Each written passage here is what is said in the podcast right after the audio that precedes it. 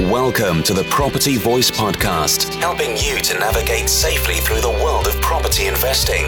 Get the lowdown and updates, insights, and outcomes on all matters property with a splash of entertainment along the way. The Property Voice, a voice to trust among the crowd. Now, let's get started with your host, Richard Brown.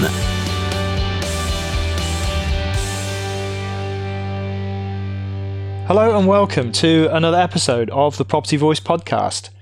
My name is Richard Brown, and as always, it's a pleasure to have you join me again on the show today.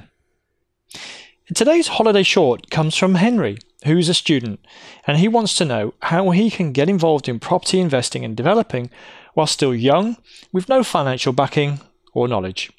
So let's hear the story and see how I responded with a 10 point action plan right now, then. Okay, so let's get on with this week's featured topic with Property Chatter. So, as I mentioned, this comes from Henry, and uh, in his own words, Hello, all. I am a current student in Edinburgh and do not, car- do not currently rather have any properties under my belt. However, I'm interested in getting into property investment and development as a hobby and potential long term income stream. As an individual who does not have much financial backing or experience in the area of property investment and development, how would I go about starting? I'm currently saving money to attempt to afford a deposit on my first mortgage. However, I do understand a lot more would go into which house I would go for, etc. Any advice you could share that could help a newbie get into this area without a large amount of financial backing would be incredibly helpful. Cheers, Henry. Well, thanks, Henry, and um, for sharing that. And I, this was another forum post, and I did respond to you personally on the forum. And uh, here's essentially what I said, and I'll try and elaborate perhaps a little bit as we go. Hi, Henry. What a great time and presumably age to get started. I really do love it actually when people, you know, young people, sub 25, uh, you know, even teenagers start thinking about investing generally and obviously in property more, more specifically. Because at that age, you know, everything you do at that age is just going to snowball, it's going to compound. And uh, when you get to my age, uh, you're going to be so grateful that you did that. Your life will be so much easier if you can start sooner. So that's the first thing, Henry, is to applaud your uh, willingness and enthusiasm to get going from the beginning. But here's what I would do if I were to have my time again. I didn't do this, and you know it took me quite a long time to get into a pretty decent position um, later in life. But if I'd have done what I'm about to share now earlier, then things would have been a lot smoother. I can I can tell you. So I've got a ten point action list. And point number one is to carry on saving. Obviously, I'm addressing this to Henry, who said he was already saving. But if you are, you know, a Henry, uh, 18 to 25, for example, forget about, you know, holidays for a minute and start saving. Start with a small amount, just make it a commitment. Setting up as a standing order is going to make sure it's going to happen. But equally, perhaps get an extra job um, or extra hours if you already have a job. Uh, in Henry's case, he's at university, so I clearly don't want to suggest that you compromise your studies whilst you're at university. Um, uh, but it does sound like you're working already, um, so that's great news. But save and maybe take some extra work to be able to generate some extra income so you can save my own daughter um, has uh, been through something similar recently and she was saving like mad to be able to support herself. Uh, actually she's just about to go to university so she wanted to support herself so she just set aside every penny she possibly could to do that. Point number two realistically you won't qualify for a residential mortgage until you're in full-time employment. So set a target of owning your own home within two years of starting full-time work so obviously you've got your studies, Henry, ahead of you, but then, you know, set a target two years after leaving uni, getting a full time job to buy your own home using a residential mortgage. So that gives you something to aim at. And uh, you'll still be, what, 23, something like that, around that sort of age by the time you bought your first property. So um, I'm not saying it can't be done sooner, but, you know, this is more of a realistic uh, a, you know, plan, is what I'm trying to suggest. Point number three consider taking a second part time job when you start work. So, I'm talking about when you start work here. Um, you're going to have a full time job, of course. And of course, when you start out in employment, you know, you want to give your best and you perhaps want to climb the career ladder. Uh, it depends what kind of work you have. If you've got a, you know, a rapidly growing uh, job, uh, the, the, sorry, rapidly progressing job that you can progress in your career, or it's very well paid, then maybe this isn't quite so appropriate. But for example, and I will refer to her later on, my niece um, has a kind of a bit of a nine to five job. Really, she's working in the public sector, and she she's able to work a more steady hours uh, type of routine. And she's kept a, a part-time waitressing job um, over the weekend because um, she wants to do what Henry's trying to do. So she's taken the part-time job as well as working full-time. Of course, this will allow you to top up your savings plan at a much higher rate uh, than if you were just working uh, in the one job. Um, there are, you know, some principles I'm sharing here: uh, delayed gratification, discipline, uh, a commitment to saving, um, are all things I'm kind of alluding to with some of my advice here. Equally, avoid all luxuries. Everyone, everyone who's young is going to hate me saying this. So, you know, your takeaways, your your trips down the pub, your your holidays in Malia, etc. Um, these are luxury items. Your your latest iPhone. Um, you maybe put them to one side for a couple of years and just commit to saving for that 5 to 10% deposit on the house that you're going to buy is what I would suggest. So, yeah, it's going to take some sacrifice, but with great sacrifice comes great reward.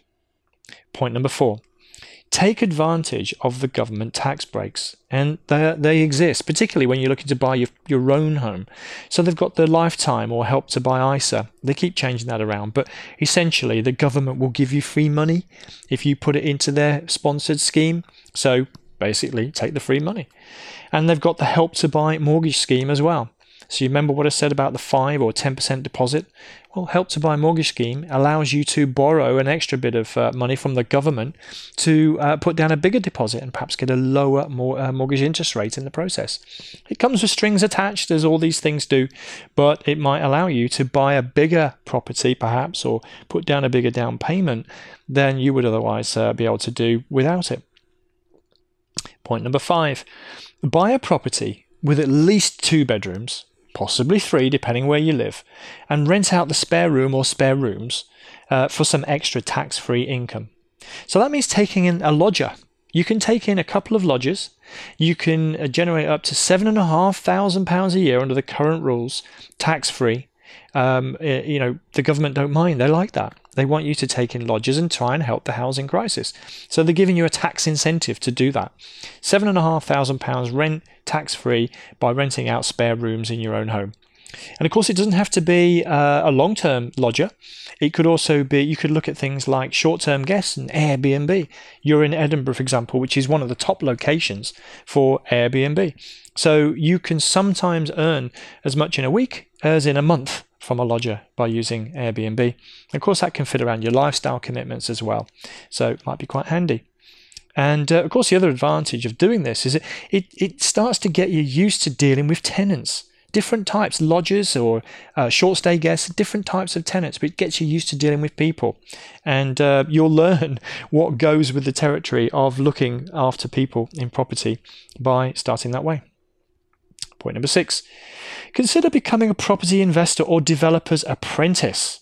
This is an interesting one. Um, you, you, could probably do some desktop work for some investors or developers. Uh, unless you find one locally, you might be able to find a developer locally. Maybe get a Saturday job with them.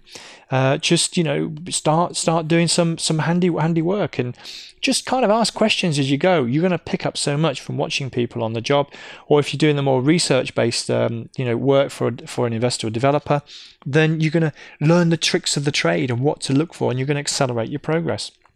In fact, I myself might be looking for something uh, or someone like this sometime soon. I'm kind of th- figuring this out at the moment. I'm uh, going to talk about that, about some sort of apprenticeship uh, model, but I haven't figured it out yet, so I'm not going to let the cat out of the bag too much. But anyway, watch this space or drop me a line to say you're interested. Point number seven educate yourself. Use some of the free, and there's plenty of them, uh, or low cost resources. I've got obviously my own website, thepropertyvoice.net. Um, you know, so we've got this podcast, we've got blog posts, uh, we've got access to my magazine articles, subscription free. That's all free content, and it's just from from me. And there's other people who do things as well uh, in particular areas. You you don't need to spend a lot of money on courses, uh, not initially at least. And equally, I've, I've written a book, and that's about three quid. So uh, yeah, I've just told you to save all your money, not to waste it on luxuries, but that's an essential. Step eight: set up your life plan. Sounds quite grand, doesn't it? But what do you want to achieve? What what targets do you have?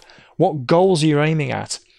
Uh, what do you want to achieve in your life? By when? And crucially, in what way? And when I say in what way, I mean lifestyle preferences, you know, do's and don'ts, your non negotiables. Actually, everything but strategy. Uh, strategy comes later. And this is going to help focus your attention for the future that is relevant and meaningful for you. Strategy comes later. Lots of people start with strategy. What should I do? No, you start with your reason why. Why do you want to invest? What do you want to get out of it? What do you want to do? As a result of investing. Start with your reason why, which is your purpose. Then think about the strategy later. But probably when you're still at university, you don't need to worry about strategy so much. Um, there are some strategies that allow you to get going sooner, but I'm just not going to put it in scope uh, for this discussion right now. And maybe that's for another conversation. Point number nine Remember, it's a marathon, not a sprint, a sprint even. It's a marathon, not a sprint. And as Warren Buffett says, I kind of quite like this guy, I'll quote him quite a lot, but as Warren Buffett says, it's time in the market, not timing the market that counts. Of course, Henry, you're young enough to witness at least the next three property cycles, I would expect. If you imagine the uh, there's the 18 year property cycle, look it up. Um, it so three times 18 is less than 60, and you're probably less than 20. So I reckon you've got three property cycles in you for sure. Uh, so it, there's quite a lot that can happen. There's quite a lot of opportunity that comes through property cycles, but more on that later as well. Point number 10. I like point number 10, which is have some fun along the way it's really important to celebrate the small wins and reward yourself in modest ways to keep your motivation high. So, for example, set a savings goal. Um, now, you want to save 5 or 10% of a property value. That's quite a big number, right? It's going to take you a number of years to do it. But put little milestones along the way. If you get to your first £500, go down the pub, give yourself a, a little drink up. First thousand pounds, maybe it's a it's a you know curry night or something, whatever floats your boat, Henry. Um, but just put those little small wins in. I know there's a little bit of a, uh, a contradiction there to some extent by I'm saying spin something, but if you it's you know you don't want it to be all dull and you know uh, boring. So now and again, yes, let, let let off a little bit of steam. Just don't do it all the time. Is kind of what I'm saying. And by the way, I did mention her uh, earlier, but my niece, um, she's uh, currently 22, yeah, 22, 23. And she herself has followed the first five tips that I've outlined for you uh, already today. And she's aiming to buy her first home within two years of leaving university. Um, she's actually had a couple of near misses. She's put offers in, and it's just not been appropriate for some re- uh, some reason. It hasn't quite worked, but she's got the money, and she's literally just going out there trying to buy.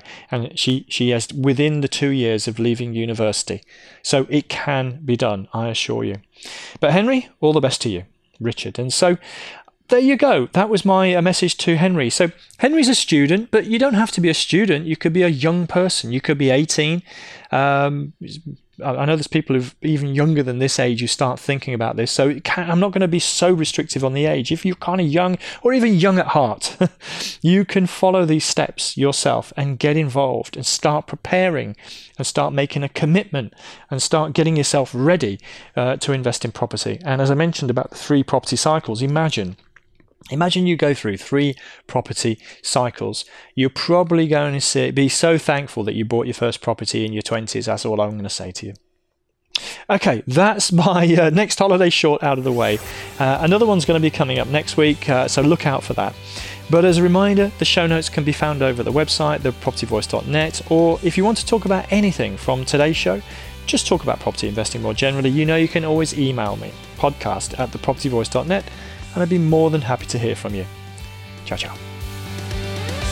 Thank you for listening today. Now head over to thepropertyvoice.net for more inspirational content and get updates through our mailing list. Join us next time on the Property Voice podcast. And if you enjoyed the show, please don't forget to rate us on iTunes.